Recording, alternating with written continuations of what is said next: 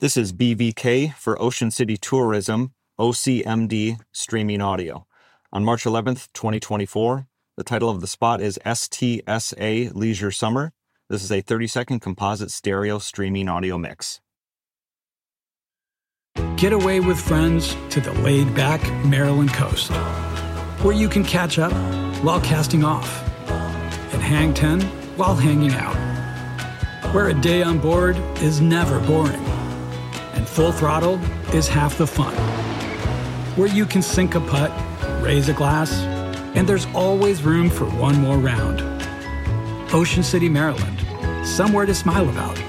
Book your trip at OCOcean.com.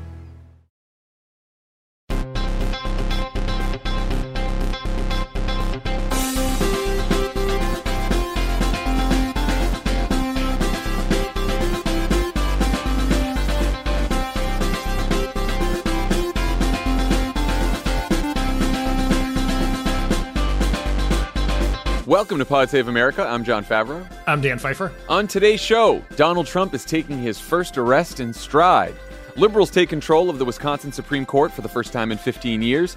Tennessee Republicans try to expel Democratic legislators for exercising their First Amendment rights. And Chicago's mayor elect Brandon Johnson tells us how he pulled off an upset in a tough race. Then, Crooked Zone Halle Kiefer hits us with the most cringeworthy takes from the Trump arraignment. But first, Speaking of Halle, she hosts an outstanding podcast that is the newest member of the Crooked family. It's called Ruined, and it's a show that caters to both horror movie buffs and scaredy cats. Halle and her squeamish friend and co host Allison Leiby unpack a different horror movie every week, from bone chilling slashers to spine tingling supernatural flicks. And for those of you like Allison or me who are too scared to watch, fear not, Halle will ruin the movie for you. Tune into Ruined every Tuesday for your weekly dose of horror available on all major podcast platforms. Do you like horror movies? I somewhere between you and a horror buff. Uh, really? Yeah. Some, that's a big. Well, I hate them. I'm terrified because I'm terrified. But so that that's a big that's a big uh. This is a longer conversation. Every once in a while, I stumble on a horror movie I'll watch because most of American cinema feels dead. Um, and I like it, but I, I don't seek it out. Well, I like this podcast because Halle is hilarious, and um, you don't actually have to watch, so you can listen. and it's just a lot of funny takes about horror movies, which I think is fantastic. I mean, isn't people not watching and listening kind of what we're going for, just generally? It's our whole vibe. It's our Yes. whole vibe.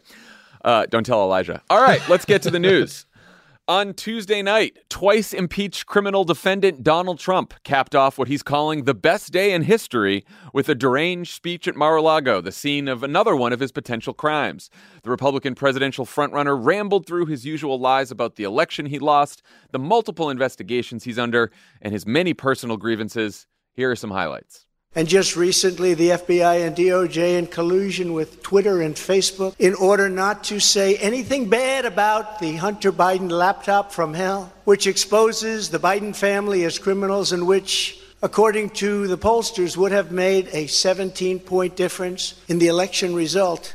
Yet Joe Biden took massive amounts more documents, even removed many boxes to Chinatown. The criminal is the district attorney because he illegally leaked massive amounts of grand jury information for which he should be prosecuted, or at a minimum, he should resign. And Alvin Bragg's wife confirmed a report that claimed her husband has Trump nailed on felonies. She has since locked down her Twitter account. I have a Trump hating judge with a Trump hating wife and family whose daughter worked for Kamala Harris and now receives money from the Biden Harris campaign and a lot of it. Is doing everything in her power to indict me over an absolutely perfect phone call, even more perfect than the one I made with the president of Ukraine. Remember, I kept, saying that's a perfect call. This lunatic special prosecutor named Jack Smith, I wonder what it was prior to a change. it is it is so funny to go through all of your crimes past present future your impeachments he just makes sure you hit it all he's really focused on the issues in this campaign this time around right he's just laser like focus on the issues that matter to people With every passing day, his voice gets fainter and fainter the deeper he goes down the rabbit hole. It's like you would really need a PhD in far right MAGA media to understand anything that he is talking about. Yeah, he is the most online person in the country. so we got some le- expert legal analysis on the unsealed indictment from our friends at Strict Scrutiny on Tuesday night. Um, so you and I get to talk about the politics, which is, you know, all we're good at. it's at least where I feel most comfortable. and I don't even know if I use the word good, but so now that we know more about the charges, the case, and the political world's reaction, do you think anything has changed?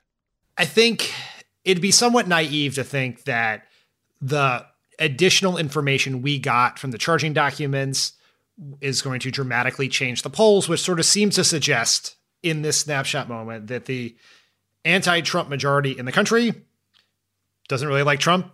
They didn't like him before. They still don't like him. Trump fans that dominate the Republican primary electorate view this as yet another reason to, they're certainly not dissuaded from their support of Trump. And it probably is even helping him in the primary in the short term.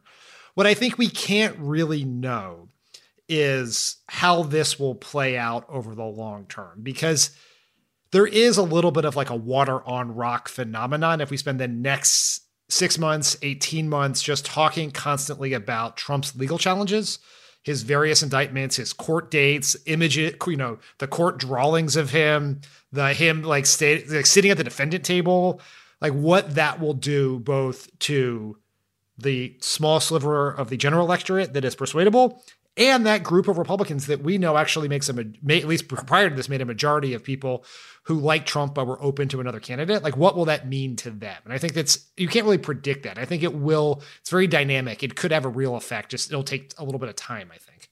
Look, I think that the that small sliver of persuadable voters is looking for a president who has sat at, as a criminal defendant in court. they like that. That's what they're looking for. Like that guy's going to fight for me. So I, I, there are some legal experts, including left leaning legal experts, who I think have gone little wobbly on the merits of the case. Oh, you have, you have some legal analysis despite that uh, that intro there. well, I'm just saying I've, I've noticed it, right? and I do think that that has influenced the media coverage and also sort of emboldened Trump and his goons even more than they already would have been emboldened. On the merits, like I, I very much agree with uh, Leah and Kate's analysis on the merits of the case, as well as the analysis of all the legal experts who have actually brought these kinds of cases in New York State before. But I'd also say that a lot of the experts who don't think Bragg should have brought this case admit that they're mostly worried about the political ramifications of indicting a former president for this particular crime. And like that, I strongly disagree with. And this is that we've now been doing this since the Mueller days, since before that, where like people whose expertise is in legal matters think a lot about the politics. And I just don't think, I agree with you. Like, I just don't think we know what the political ramifications are. But like, let's say Trump gets the case thrown out or he's found not guilty. Yes, he and the entire MAGA establishment are going to scream about exoneration and this was just another Democrat witch hunt uh, against me and blah, blah, blah. And the press is going to say, oh, Trump is emboldened, blah, blah, blah. But like, and just exactly what happened when the Mueller report came out and Bill Barr decided to summarize it before it actually came out. And everyone said the clouds were lifted. Remember that? And oh, Donald Trump is strengthened. What he's he's so now he's going to win re-election. And then what happened? He lost.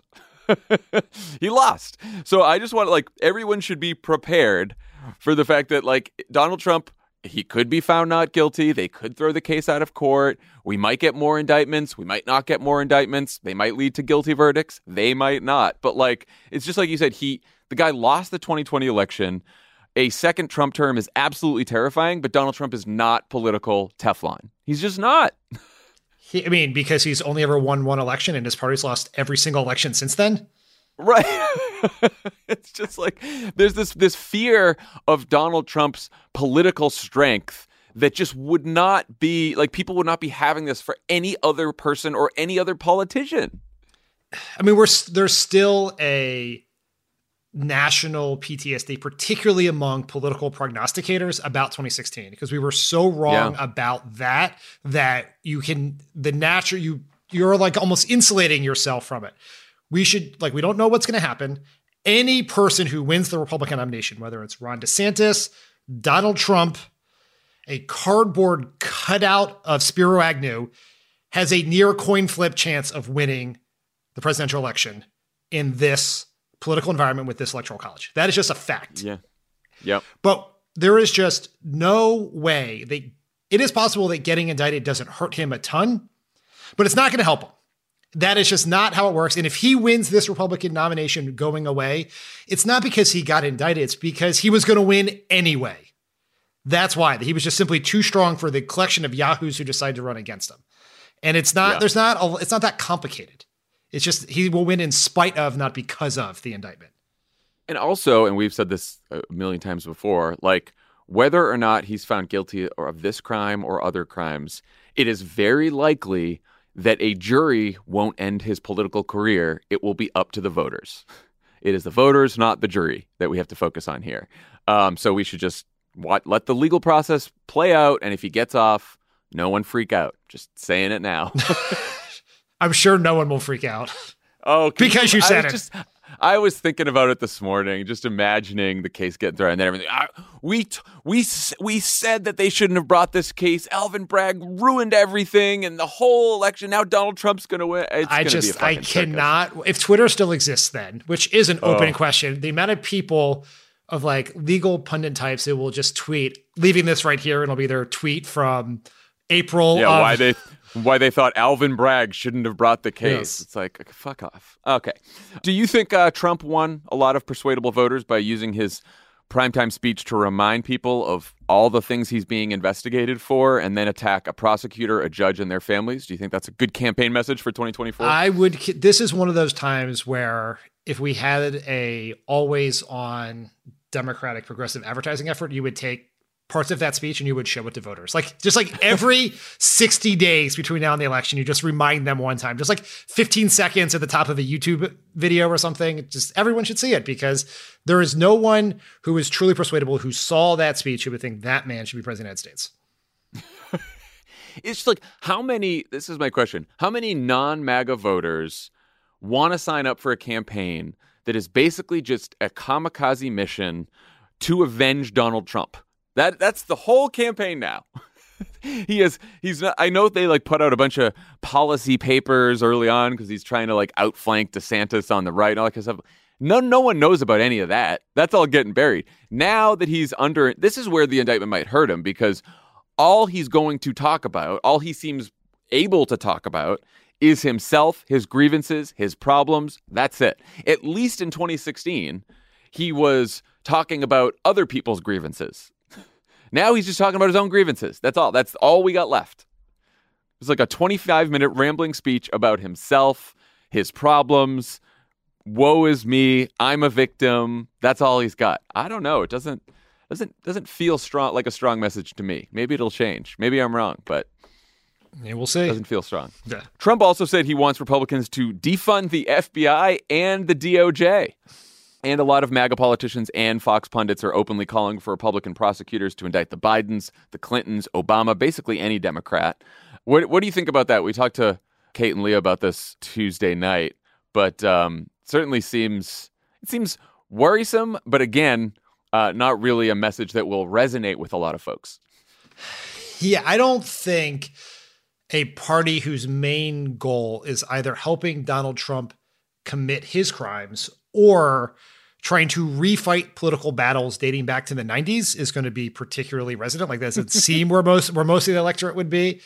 I am given the incentives of Republican politics, maybe I hope uh, Kate and Leah are right that the law is very constraining here. It's pretty hard to, you know, it's like when Jim, Jim, Jim Comer, the James Comer, the Republican head of the Oversight Committee, said that he had taken calls from prosecutors in Kentucky and some other red state looking for ways to indict the Clintons or the, or Biden. you have to actually find actual crimes. Like I'm not sure what that would be, but it does speak to a the dangerous sort of mentality we would have if Trump were to win. Like maybe that's the way to think about Yes. it. It's not what are they going to do right now with the rural prosecutor and you know wherever. It's what how are they going to weaponize law enforcement if they get power again, and that's the scary thing, and that's something worth talking about as we as this election unfolds. Trump's next attorney general will make Bill Barr look like Merrick Garland. like it's, I mean, it's gonna be- Ponderous. I know there's not a lot of Merrick, but like it is, it is going to be. I mean, you know, going to be what like uh, like Charlie Kirk's going to be the next. Bor- it's going to be Boris like- Epshteyn. It's going to be Boris Epshteyn. I mean, we are in, and I'm laughing now, but it is truly like talking about the guardrails being off. Man, it's going to be all revenge all the time. That's the whole purpose of a second Trump presidency. So prosecutors say they want Trump to stand trial in January of 2024. The defense, Trump's defense, say they want it in spring of 2024. Um, the judge seemed to think, okay, well, we'll we'll figure it out later. But how is this going to work in the middle of a campaign? Not great, I would say. I mean, January 2024 is the run up to the Iowa caucus, which then kicks off a near weekly succession of primary contests that will decide the nomination, probably by spring of 2024, which may be why Trump wants it then. Because I know I was trying to figure about why he wanted it in spring of 2024 because you're right, it saves him from the primary issue, but then it's like the beginning of the general election campaign when you think uh, voters would be uh, least amenable to uh, Donald Trump sitting in court every day during his campaign against Joe Biden. Jon, when you're scheduling your criminal prosecution and Mr. Presidential, campaign, there aren't a lot of awesome options, right? It's like, what's better, fall of 24? When's a down period? Yeah, I'm sure if he could ask for spring of 2025, he would do that, but that's probably not a Yeah, I was credible say, request. Yeah, he probably wants to put. I'm sure he wants to push it till November 20, late November 2024. Yeah, I mean, I honestly, and I can't, believe, I honestly cannot believe we're having a conversation about the logistics of of this. But logistically, Trump, if he is going to win, likely locks up the nomination in the spring because when Republican contests are winner take all, so you can get to an insurmountable delegate lead pretty quickly after a bunch of the big states happen, like Texas. Um, so if it's happening in May, he is either the nominee or he's lost. Those are pro- that's probably what has happened. But if it's in like either way, we're scheduling debates. Republicans are not us. We are not hosting a Republican debate. We should, but I don't think they would agree. Although if we just said the crooked The media, invitation is out there. Open invitation, everyone. yes, debates, just like being in Iowa or New Hampshire, if it's in that January time period, is going to be tremendously challenging. And it's actually challenging for Trump's opponents too. If they have not yet gained real traction, how are they going to break through in with 24/7 coverage, particularly in the MAGA media, of Trump's criminal prosecution for paying hush money to cover up an affair? you, you think like you just see Asa Hutchinson trying to give a speech on his like tax cut agenda, try to open Man, I can't believe we're going to go through this. So, most elected Democrats didn't say a whole lot about Trump's arrest on Tuesday beyond the very standard now. No one is above the law. That's sort of the standard line. I don't think anyone believes that Republicans would be shy if the Democratic frontrunner for president was arrested. What do you, what do you think? You think they'd say, oh, no one is above the law. Let's let the legal process play out? it's yeah, it's funny, right? No one no one could imagine them saying that. Are Democrats missing an opportunity here? What do you think? Yes and no, which is a really strong thing. Oh, like Oh, wow, right, okay. right, real pundit over here. Well, I mean, eventually, yes. I mean, right now, there is a tsunami of news coverage about this. No one is missing this story. And the idea that we're like, why are Democrats not spitting in the ocean right now? Like, who cares? like, it does not. What would a Dick Durbin press conference do to like knock this thing over the finish line? I, mean, I don't know if I'd send Dick Durbin out there. Well, no, I no think anyone- disrespect. Imagine, like, what is other than Joe Biden, who we stipulate well, yeah, should we not- already said Joe Biden should shouldn't, be right, talking yeah. about this. That would be. Could you just imagine what the norm fetishists in the press would do if Joe Biden mentioned this? They're already writing op-eds about how Al- Alvin Bragg shouldn't brought the case. Yeah. This just gives them another couple Yeah. op-eds. And to be clear, this is not Merrick Garland. Alvin Bragg does not work for Joe Biden. He's there's not Right. There's not some norm that says he shouldn't comment on. But if he were to, it would be a dist- an annoying distraction. But let's just alert. say Red hand, red hand. every member of the House and Senate leadership got together and did a press conference together in the Senate press gallery, and they invited everyone. Like what difference? I'm already I'm already cringing at this. yeah, like what? what's the step in re- what's the step in repeat say? just ima- like what they like what like what would that do? Having said that, I there's nothing in the polling, and I wrote about this in Message Box last week or earlier this week or at some point bef- so at some point that there's nothing that suggests that Democrats should be afraid of this. Like it's not going to Yeah. hurt us. And I think there is a way that when we talk about so I would think about two ways to talk about it. One is in the run up to 2020, like we talked a lot about how a message you could use against Trump was chaos and corruption. It's now sort of chaos, corruption, and criminality. And it's just like that is the chaos. It's like added, added another C. Just Yeah. great alliteration there. it's a real speechwriter trick, if you will. Um, and so like it should be part of it. Like, do we need this? We got like we have serious problems. You really need a president who's dealing with this shit. But I think we should attack. Yeah, it's like, do you? Does everyone really want to go back in time to 2016 and do another four years of this bullshit? Yeah. which is now now on steroids because now, now he's a fucking criminal defendant. Okay, yeah, great. But I think attacking all the Republicans for helping Trump and branding them as MAGA extremists is the way in which Democrats should be aggressive about this. Yeah, no, I agree, and uh, and certainly besides Asa Hutchinson and I guess Chris Christie, not not many Republicans who were. Uh, Yeah. Asa Hutchinson and Chris, jumping on this. Chris Christie, future Bulwark podcasters. hey, I love the Bulwark. I know, I, I do too. I do too. I just think they're going to host a podcast. It's called We Were Wrong, that debuting in 2025. Honestly, I think at this point they, the Bulwark won't let them. They- Yeah, that's probably true. That is probably they true. They will not be inviting them. Tim Miller will be chaining himself to the studio door to keep them from getting in. Yeah, yeah, especially Chris Christie. Okay. I also saw, maybe this is just my own my own beef, but I saw a lot of liberals complaining that the media is repeating the same mistakes they made in 2016 by devoting so much coverage to Trump and his crimes. Um, and look, I I certainly thought the OJS coverage of Donald Trump's arraignment was like beyond parody. Um, you know, the like, let's get him on the highway from Mar-a-Lago to the airplane. Let's watch the airplane take off and all that. I mean, it was ridiculous. But I kind of think the coverage is warranted. I don't know. What do you think? I think we have to stop thinking about major media companies owned by large multinational corporations as public service entities. Yeah. oh, Yes, of course. These are businesses who need to make money, and people tuned into this story. Two million people watched CNN on the night of the indictment. CNN hasn't scratched a million viewers in like seven months. This is, of course, they're going to do this. And yeah. Yeah. This podcast gets more uh, more more listens than most CNN programs. I'm sure we're not going to hear from anyone about that. Check your DMs, Jon. and, so, and so, of course, they're going to cover it. People want to watch it. That is, it is going to happen. I think the way in which Democrats and some liberals are freaking out about this is a misunderstanding of how Trump weaponizes attention. In Republican, the Republican primary, there's no question that Donald Trump's monopoly of attention is to his huge advantage because those people like Trump. When you widen the aperture to the larger electorate, most of them don't like Trump. And so the more he reminds them that they don't like of the things they don't like about him, the worse he does. And I think there's when we go back to 2016, I think a smart political person said this to me the other day, and I think it's really an important insight into how that election went.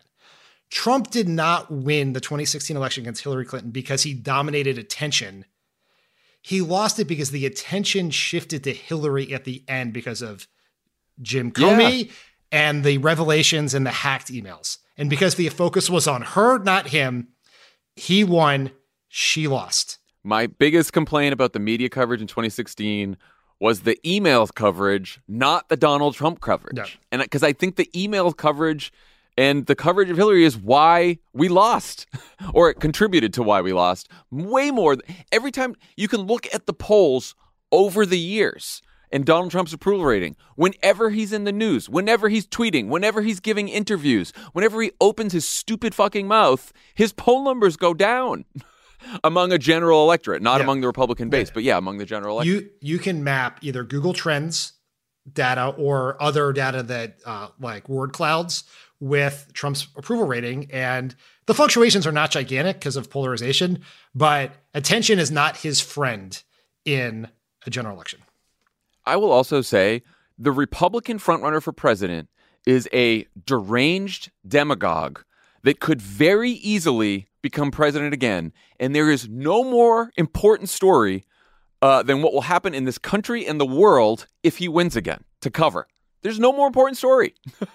Everyone's there's a lot of people like, oh, you got to, cut. and we're going to talk about Tennessee. We're going to talk about a lot of other things, but like everything that's happening around the country, all the bad things, it's going to be fucking amplified by a million if Donald Trump becomes president again. It is extremely important to cover what's happening. Is again, is it important to cover his plane ride? No. it is not important to cover his plane ride. But when Donald Trump does something, it is worth covering because the Republican Party very well could make him the nominee. He is the front runner and therefore like you just said earlier, he's like, you know, 30, 40,000 votes away from becoming president again because of how closely divided the country is. Twice as many people were in the stadium for the Final Four than the number of voters who decided the 2020 election. Yeah. Yeah. So that's that's why you cover him. All right. Let's talk about an even bigger legal victory from Tuesday.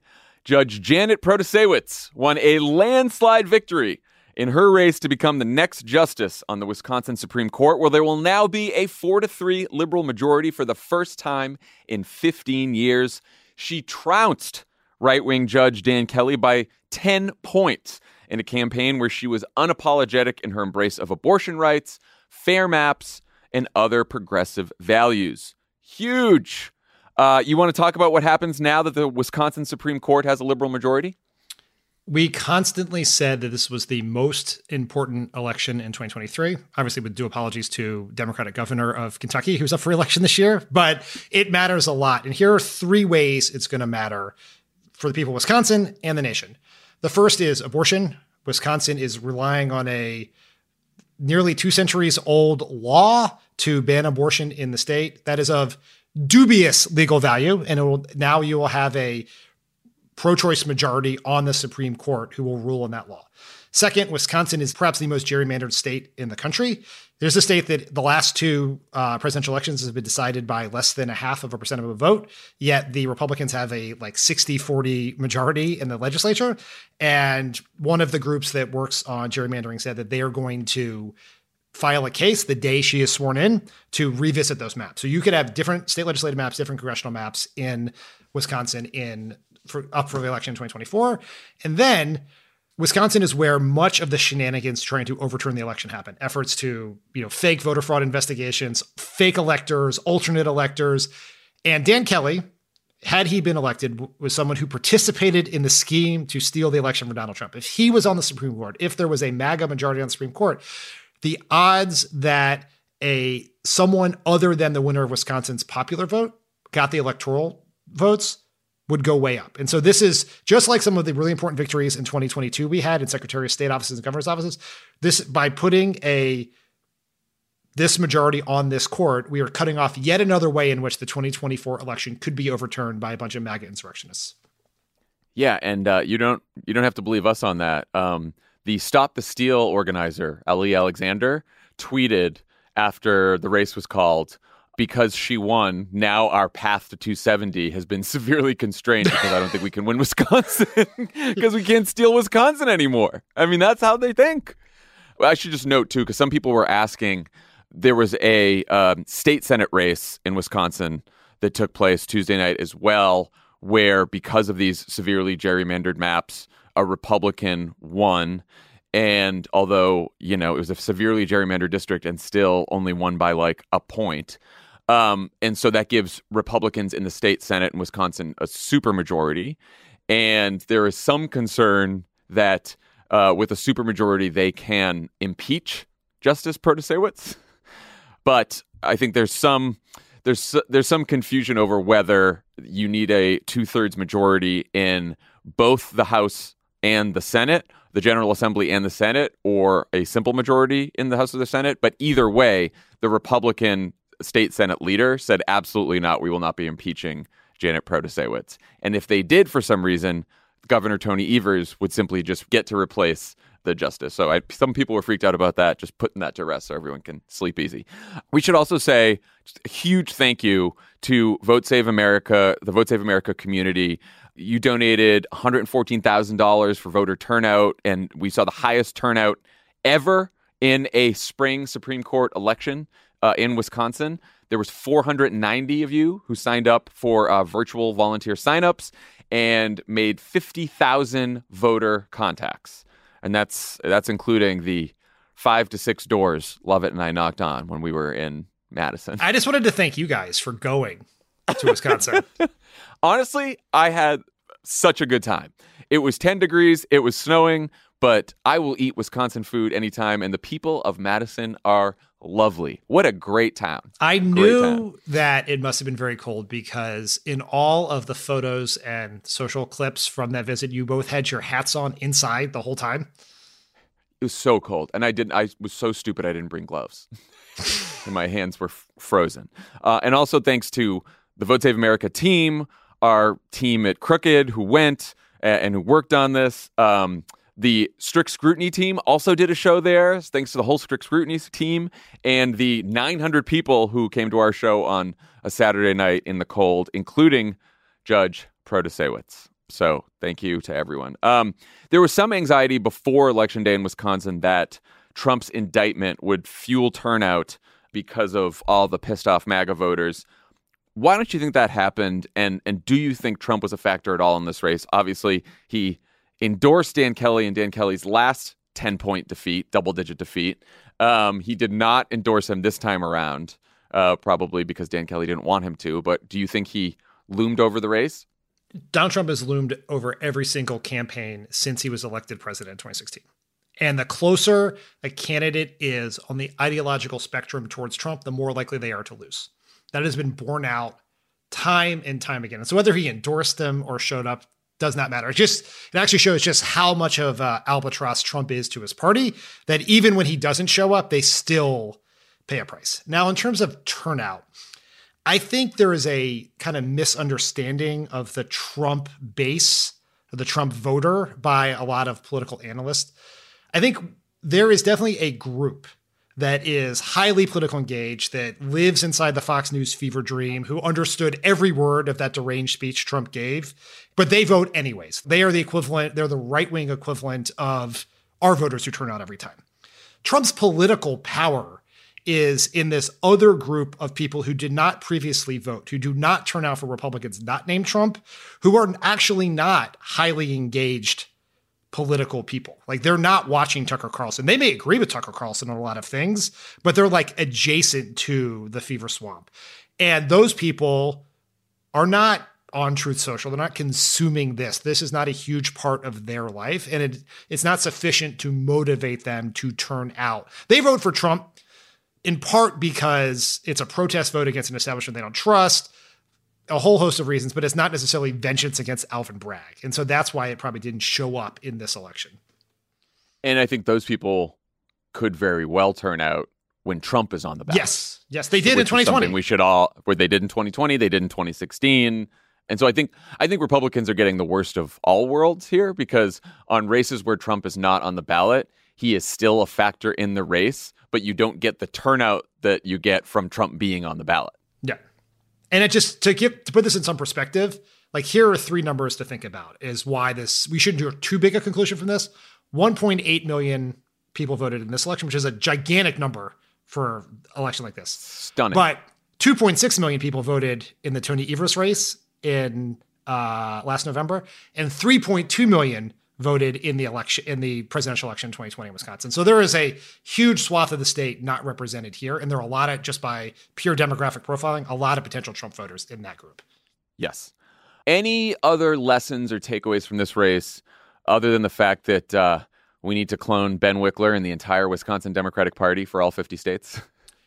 Two quick lessons. Once again, Democrats should not be afraid to aggressively run on abortion as an issue.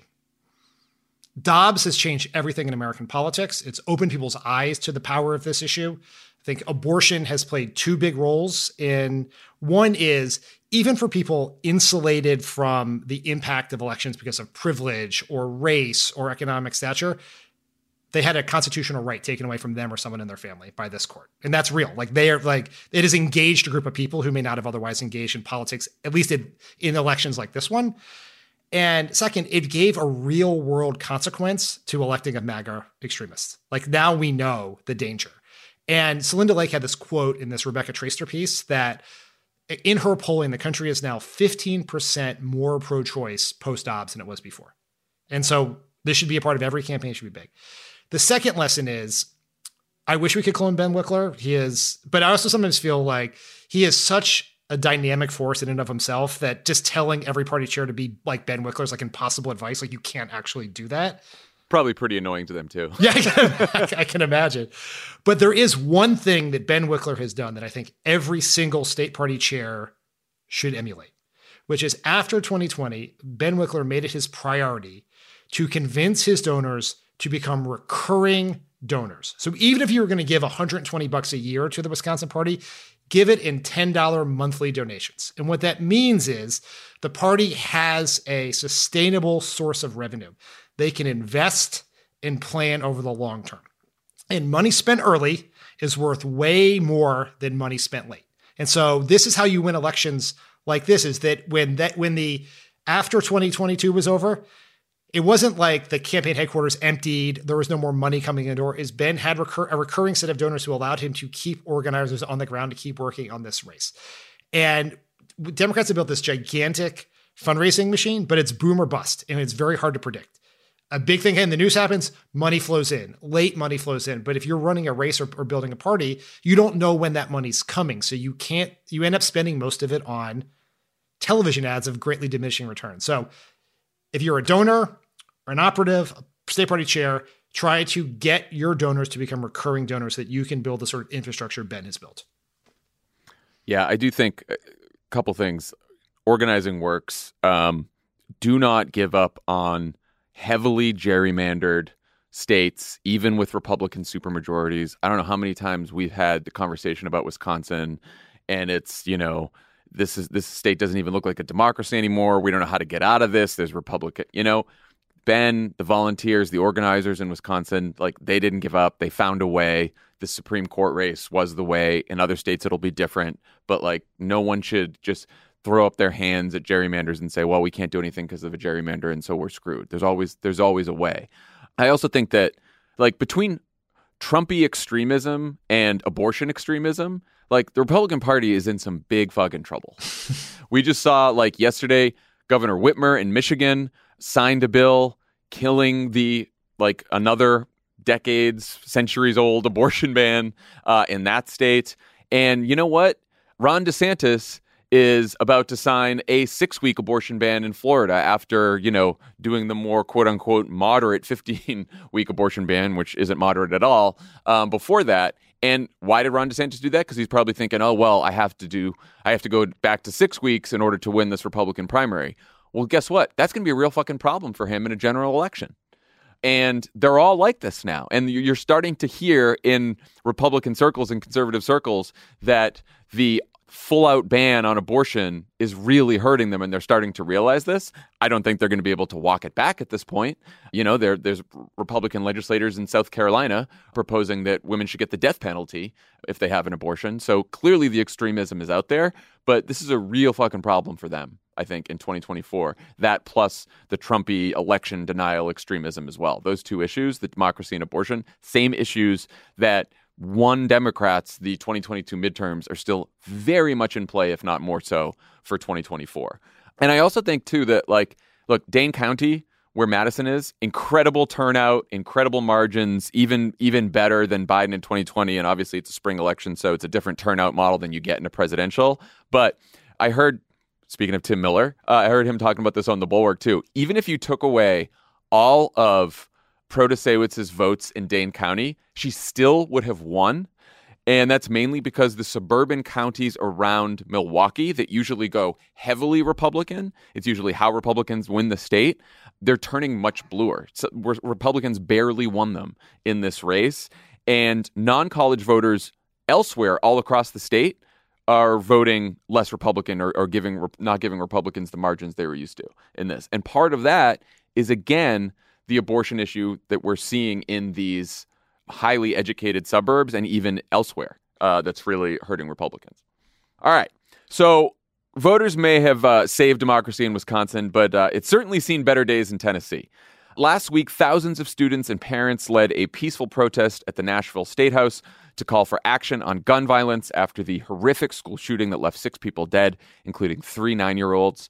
Three Democratic lawmakers led the protesters in a chant on the House floor, and for that, Republicans are now holding a vote today to expel those three Democrats from the state legislature, a resolution that requires a two thirds majority, which Republicans currently have you know, like the word authoritarianism gets thrown around a lot these days, but like I'm not sure what else to call expelling democratically elected representatives from the legislature just for exercising their constitutional rights. Do you?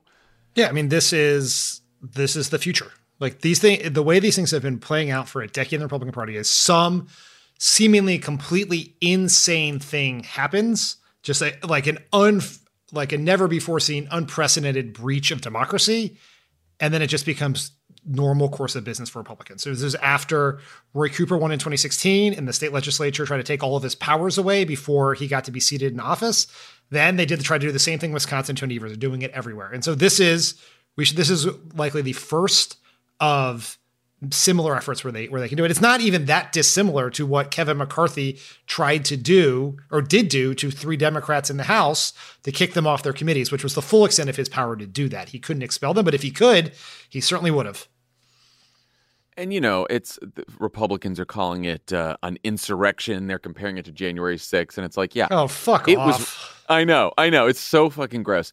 And like, yes, it was rowdy, and they spoke out of turn. But there's ways to like if they wanted to, it still would have been bullshit to like discipline members, do this. Expelling democratically ele- these people, people of Tennessee sent these people to the legislature. They voted for them, and now they're getting expelled just because Republicans don't like that they put pressure on them to do something about gun violence when there was a massacre at a school not just a couple weeks earlier. It is totally it is anti-democratic, it is anti-American.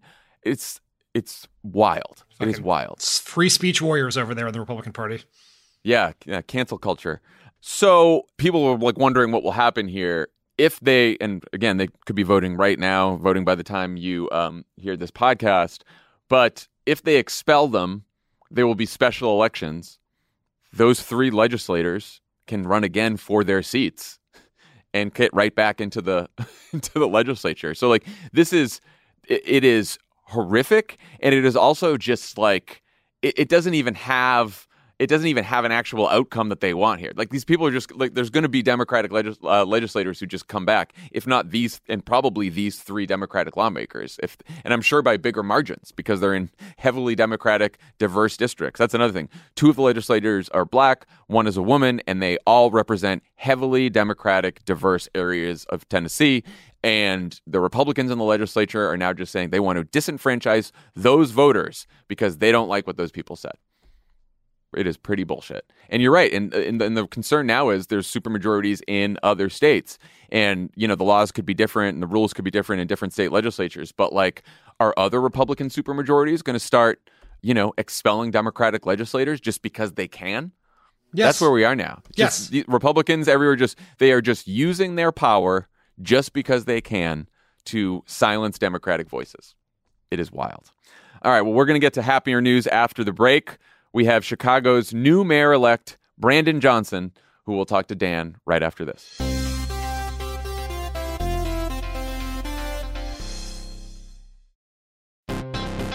Are you like me and tracking the polls obsessively this election year? Well, Dan Pfeiffer's right there with you, and he's taking them seriously, but not literally. Take an average of the polls, don't forget about any one poll. And the thing that we try to tell everyone in every episode of this podcast is a poll that has Biden up to and a poll that has Biden down to, they all tell you the exact same thing, which is this is a very, very close race. The goal of this podcast is to help people understand polling and freak out about it just a little bit less. Explore the latest polls, what they actually mean, and whether or not it's time to hit the panic button. Tune into Polar Coaster with Dan Pfeiffer, Crooked's latest subscriber exclusive show. To get access, subscribe to our Friends of the Pod community only at crooked.com slash friends.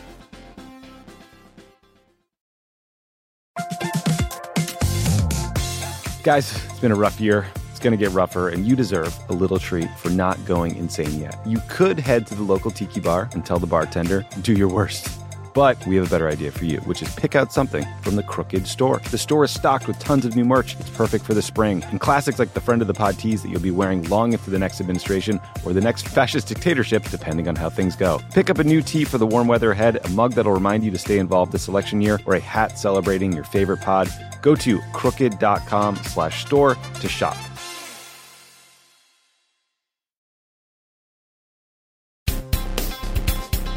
Another key election this week was Chicago's mayoral runoff where Brandon Johnson won a surprise victory. Mayor elect Johnson, welcome to the pod.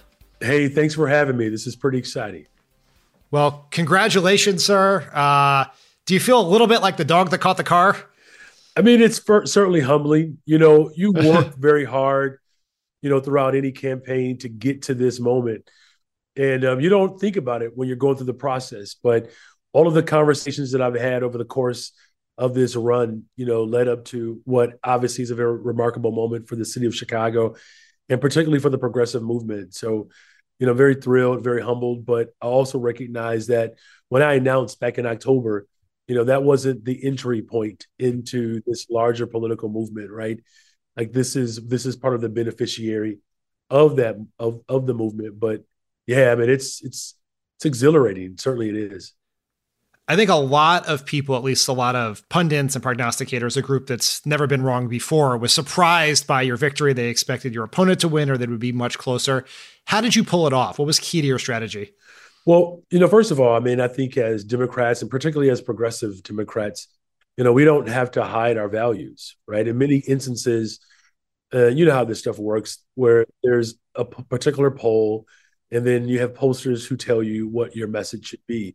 And, and, I'm not saying that you should not have that particular component. I'm not saying that you just run out here without having any sort of science or method to to the work. But what I am saying is that that we don't give um, voters enough credit. That these false choices that um, our spaces are oftentimes left with.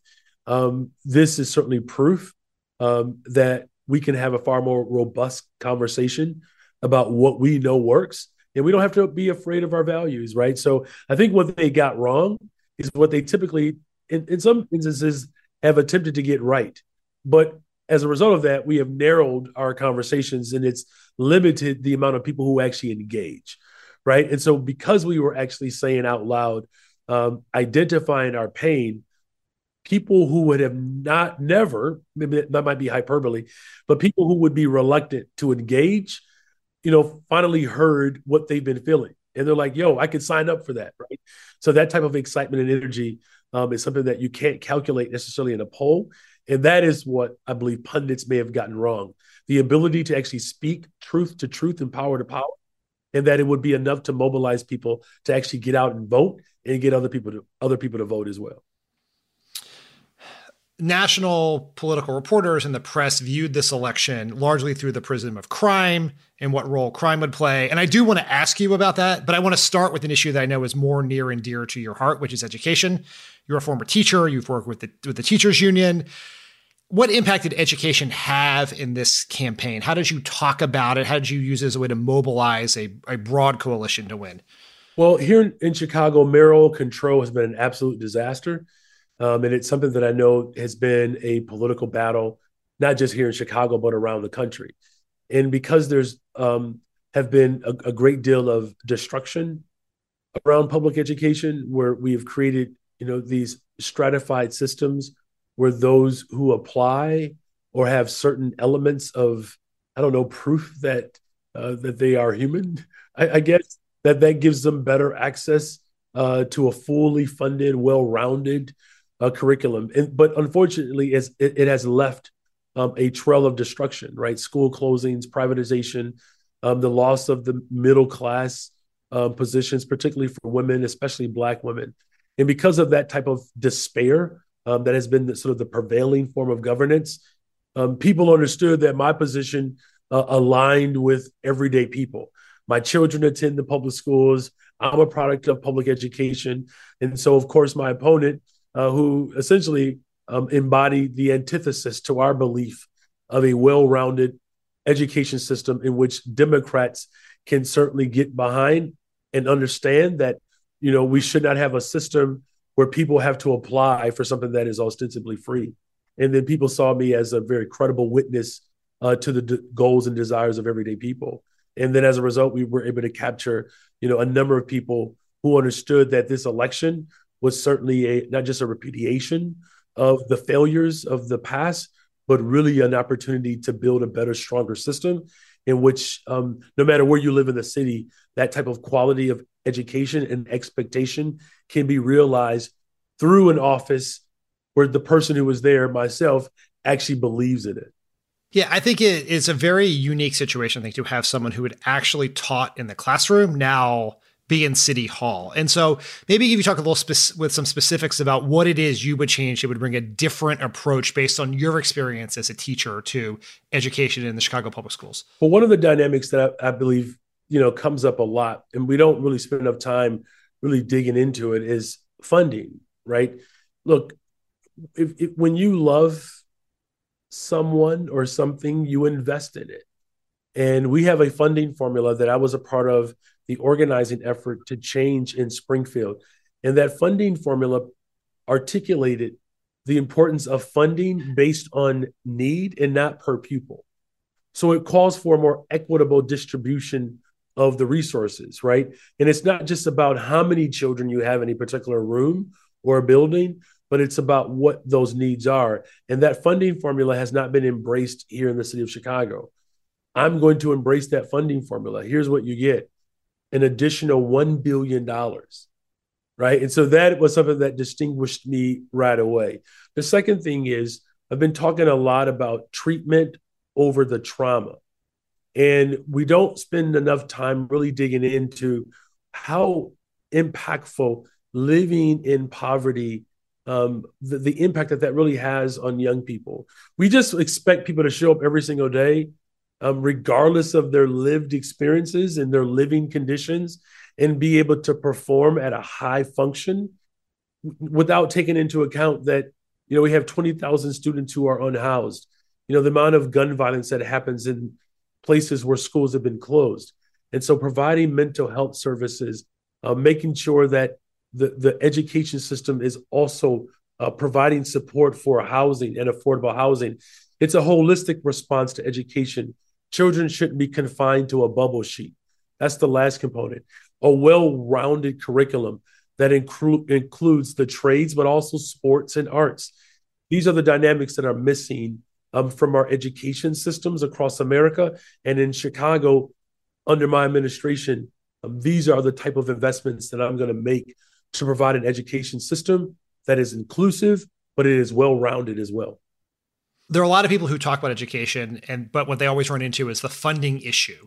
What is your plan to find the money you're going to need to make the education better, to offer some of those extracurricular activities like sports uh, and, and arts? Well, two thirds of corporations in the year 2022 actually was 70%, technically 70% of corporations in 2022 did not pay a corporate tax. I mean, we're talking about hundreds of millions of dollars that we are literally leaving out of our education system. And what happens is the, the lazy form of governance in which we tend to over rely upon property taxes as the means to fund our school system, it's just not sustainable, right? I mean, I appreciated what President Biden um, articulated in his State of the Union address. He said that a teacher and a firefighter should not pay the same tax rate as a billionaire. Like these are these are fundamental values that we have as Democrats. I'm not even sure that we should confine it to the progressive wing of our party. That's right. I'm saying Democrats believe that an equitable distribution of the resources should go into the neighborhoods, of course, that have been harmed the most. But we also believe that having a tax structure um, that that challenges corporations and millionaires and billionaires um, to have more skin in the game. That's how you build a better, stronger, safer society by not just having an equitable distribution uh, of the of the dollars, but to to ensure that we are um, receiving those dollars in a way um, that are that are sustainable and that, quite frankly, is just simply fair. Now, now, because I am someone who works at least adjacent to the national media, I'm required by uh, professional dictate to ask you about crime in this race. Um, and you know, the, a lot of the, like as I said, a lot of the coverage was about it. Your victory is being seen by some folks as a model for how Democrats can deal with crime in the 2024 election. And it's important to note you were running against a Democrat, not a Republican. But a lot of the attacks that your opponent, the sort of the anti-crime attacks the your opponent did on you, looked a lot like some of the attacks Republicans do. Defund, you know, defund the police, those sorts of things. I was very interested in by your response to those attacks and the policies you put forth. You talk a little bit about your how you dealt with these sort of very uh, aggressive crime attacks on your record in a city where crime is has is an issue. It is up in a lot of areas. Uh, so how did how did you do that? Well, first of all, let me just acknowledge that public safety was top of mind for every single voter in the city of Chicago, essentially. And uh, I tell I share my story a lot. Look, I'm raising my family on the west side of Chicago. It's beautiful. The particular neighborhood that we live in, it's the Austin neighborhood. I believe it's one of the highest concentration of black voters or black residents, not just in the city of Chicago, but around the country. And as beautiful as it is, it has been disinvested in historically over time. And as a result of um, that disinvestment, there's a real hyper concentration of, of poverty and isolation.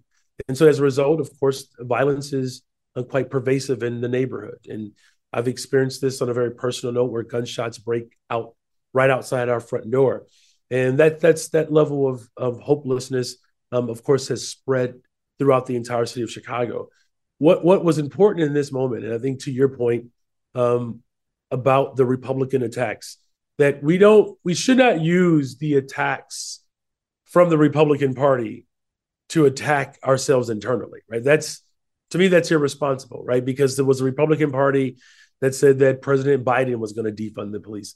The Republican Party said that Governor J.B. Pritzker was going to defund the police. I believe the Republican Party said that, you know, leader Nancy Pelosi would defund the police, right? So we know from whence these attacks come from. So that type of internal um, wrestling should not uh, be permitted within our, our group.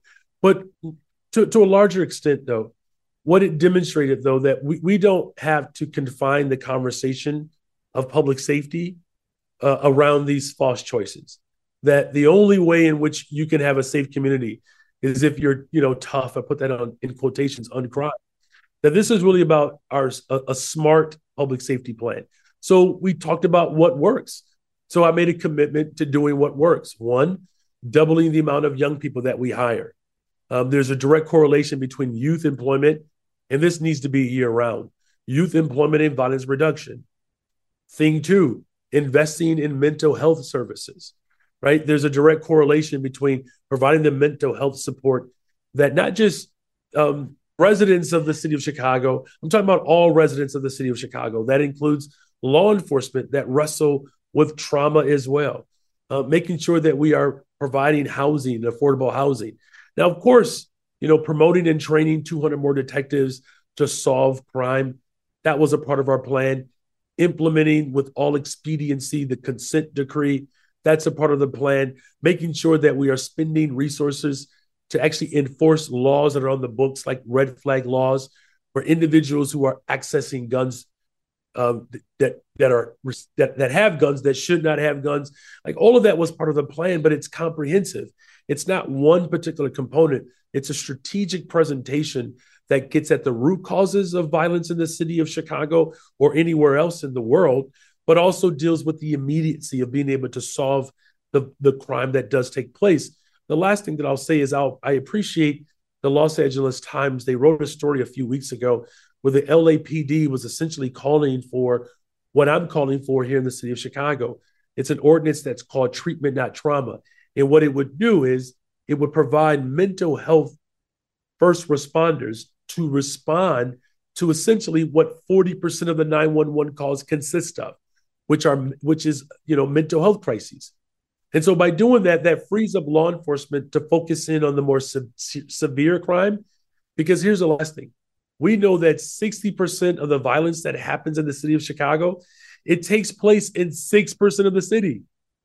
We already know where it's going to take place, right? And so having first responders, mental health crisis workers, more EMTs to show up, it provides the smart investment that I believe the city of Chicago has been longing for. And so it's an incredible testament that when you tell the truth, when you speak to the values of the people of Chicago or anywhere else in the country, give voters a little bit more credit. They know how to make a vote and cast a vote for the dynamics that exist, but more importantly, cast a vote for their values because they know those values will prevail. I think that is perfect advice for everyone running for office on every issue, not just crime. So, Mayor elect, I just want to congratulate you on your victory. Thank you for joining us here on Pod Save America. Good luck to you, and we hope to have you back soon. Thank you. It was my pleasure.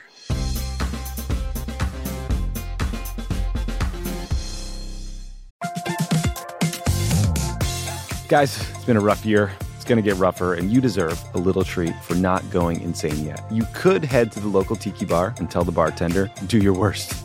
But we have a better idea for you, which is pick out something from the Crooked Store. The store is stocked with tons of new merch. It's perfect for the spring. And classics like the friend of the pod tees that you'll be wearing long into the next administration or the next fascist dictatorship, depending on how things go. Pick up a new tee for the warm weather ahead, a mug that'll remind you to stay involved this election year, or a hat celebrating your favorite pod.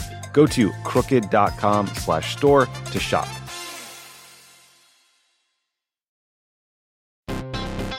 Are you like me and tracking the polls obsessively this election year? Well, Dan Pfeiffer's right there with you, and he's taking them seriously, but not literally. Take an average of the polls. Don't forget about any one poll. And the thing that we try to tell everyone in every episode of this podcast is a poll that has Biden up to and a poll that has Biden down to. If they all tell you the exact same thing, which is this is a very, very close race. The goal of this podcast is to help people understand polling and freak out about it just a little bit less. Explore the latest polls, what they actually mean, and whether or not it's time to hit the panic button. Tune into Polar Coaster with Dan Pfeiffer, Crooked's latest subscriber exclusive show. To get access, subscribe to our Friends of the Pod community only at crooked.com slash friends.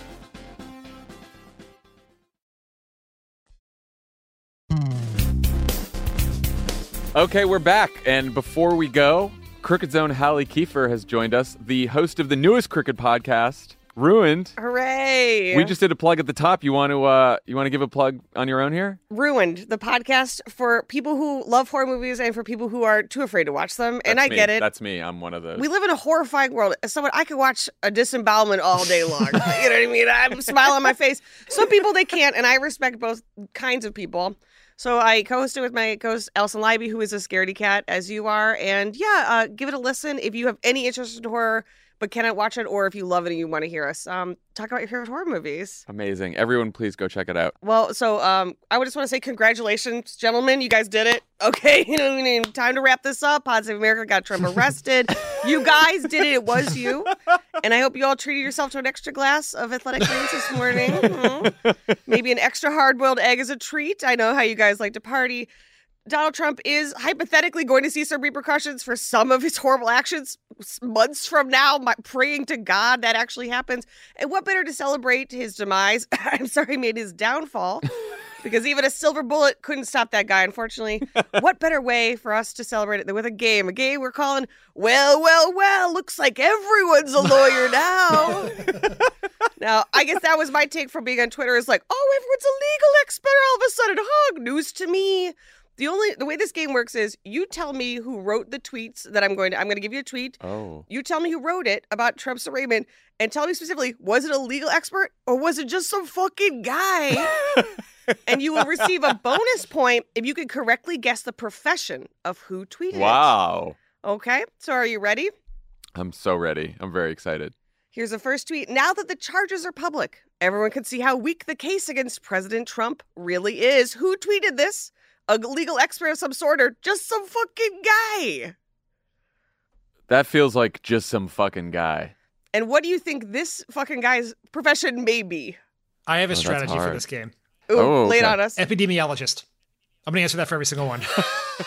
okay, great. Dan, I appreciate that. So this is the answer is Donald Trump Jr. And I guess my question to you is what's his job? Oh. What does that guy do day to day? Reply He's guy? a podcast host. He's Oh, uh-oh. Yeah, it hurts. Uh, I retract uh, my statements. Tough. The best, the greatest job in the world. Something that makes you an expert in literally everything. I know. Well, that's what they tell us. Next tweet Former President Trump's indictment is a disgrace, and I don't think the left understands what they're getting themselves into. This, of all things to do, on a charge that no other prosecutor would even consider bringing, really lights a fire under this country. Who said this? A legal expert? Or just some fucking guy? What do you think, Dan? Just some fucking guy. You are correct. That is Jesse Watters. we know his job. And yes, uh, bringing down democracy as we know it, I guess. Uh, The, the, the second most popular Fox host, third most popular Fo- after Tucker and, and uh, Greg Gutfeld. a real number two, if you ask me. Next one. Um, Donald Trump is Tupac. Donald Trump's Biggie Smalls. Was this person who said this a legal expert, or were they just some fucking guy? I feel like uh, you're throwing us a curveball here, and it might be a legal expert. Dan? Sure, legal expert. Yes, unfortunately, that is Trump's lawyer, Alina Habba.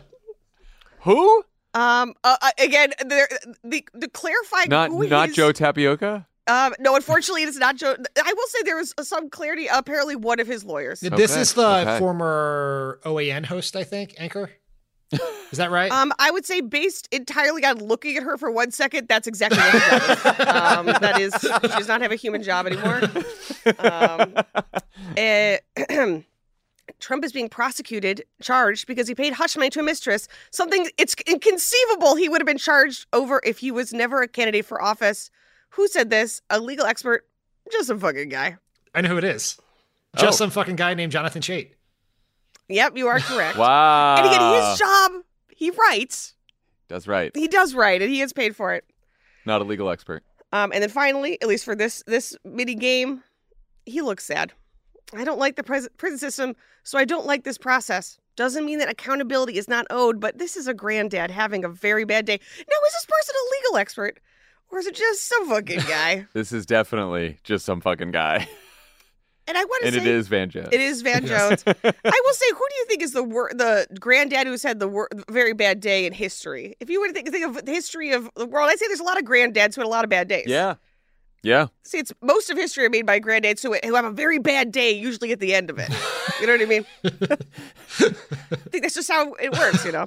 Um, and then finally, so that, so that was our first mini game, and now we're doing a second one. Ooh. This is bonus, bonus, Bonus round. Bonus round, and only because we couldn't figure out how to incorporate them into one game. Um, we didn't want to leave the week without giving a shout out to the OGs. The Resistance lives. You guys have been holding out hope since, oh, November 8th, 2016, and your drumpf dreams have finally come true. so feel free to take a victory lap, put on your pussy hat, and celebrate with your fellow wine moms or dads.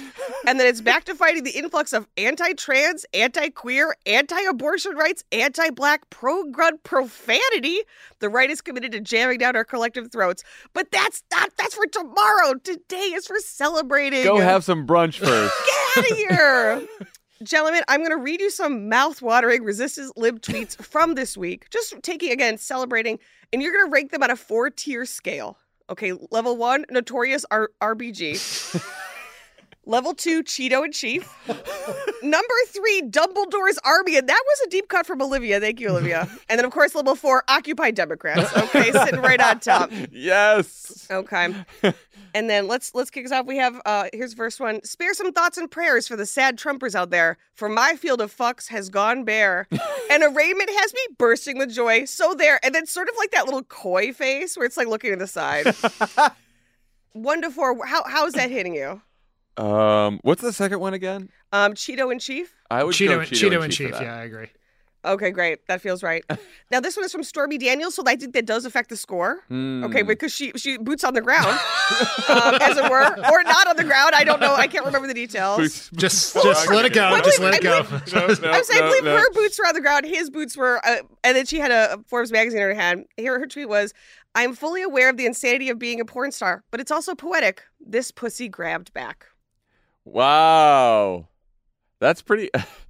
That's hard to judge because it's her. Um, but I feel like the third one is Then it was Dumbledore's army. Dumbledore's. I feel like it's a Dumbledore's army just Okay, because great. she got the pussy grabs. I give her a one. in I give there. her. A, I, she has full. This is her moment.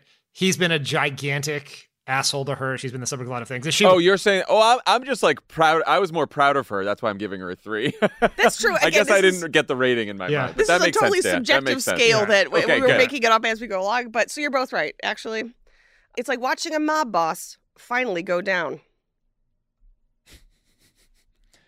Like and this, watch- of course, is from Occupy Democrats themselves. So Oh. I should have said that. so that's an obvious four. But That's that's, not the whole. four, that's yeah. not the whole tweet. Yeah, you forgot to. Is there was there some part of that tweet where they said, "RT, if you like to watch the mob boss go down"? Okay, here's the thing. Not that one. That was actually that was just the full tweet. Believe me, Wow. I, I was as shocked as you are. Honestly, I'm gi- I'm giving them a one Same. then on that. that's- They're not. They don't even get their own rating on yeah, that. they got to they got to come a little bit harder with that. Um, this one is um the tweet Spanky dumbass coming to a prison near soon, and that of course was Brooklyn Dad Defiant. Um, That shout gets- out That's a to four. BDD. That's a That get- That is That gets an Occupy Yes. Democrats for And- sure. and then finally, last one breaking: Donald Trump did not get his mug- mugshot taken during his arraignment today. Who so his scam artist fundraising minions have created a fake one stamped "not guilty" on it, and are now selling it uh, on T-shirts for forty seven dollars. Retreat if you wouldn't even wear that yes, shirt. yes, that's a four. That's a four. That's Full Occupy Occupy Democrats. Democrat. Yay. Good job, Occupy Democrats. Their day. that is so Enjoy good. your week, Occupy Democrats. That's it, you guys. Thank you for having me That, on. thank you for coming on, Halle. That was a fantastic game. Couple you. games. I want to play. I want to play the resistant tweet one every week. I mean, I think people. I I think that honestly, we need another surge. It's going to keep us going until like in December. It was more fun than our last take appreciators, which, uh, thanks to my two other co-hosts, got a little contentious. I don't know if you guys heard. Okay, listen. It was a little. It was a little contentious on the rating system. This was just fun loving. Great. yeah, I was like, well, the rating system doesn't mean anything. There's more room Yes, to play. exactly. There's- This was a perfect aperitif to end this week, I think. Okay, good. Thank you to Halle Kiefer. Everyone, go listen to Ruined. Check it out. It's going to be a fantastic podcast. And thank you to the next mayor of Chicago, Brandon Johnson, for joining. Everyone, have a fantastic weekend, and we will talk to you next week. Bye, everyone. Pod Save America is a Crooked Media production. The executive producer is Michael Martinez. Our senior producer is Andy Gardner Bernstein. Our producers are Haley Muse and Olivia Martinez. It's mixed and edited by Andrew Chadwick. Kyle Seglin and Charlotte Landis sound engineered the show. Thanks to Halle Kiefer, Ari Schwartz, Sandy Gerard, Andy Taft, and Justine Howe for production support. And to our digital team, Elijah Cohn, Phoebe Bradford, Milo Kim, and Amelia Montooth. Our episodes are uploaded as videos at youtube.com slash podsaveamerica.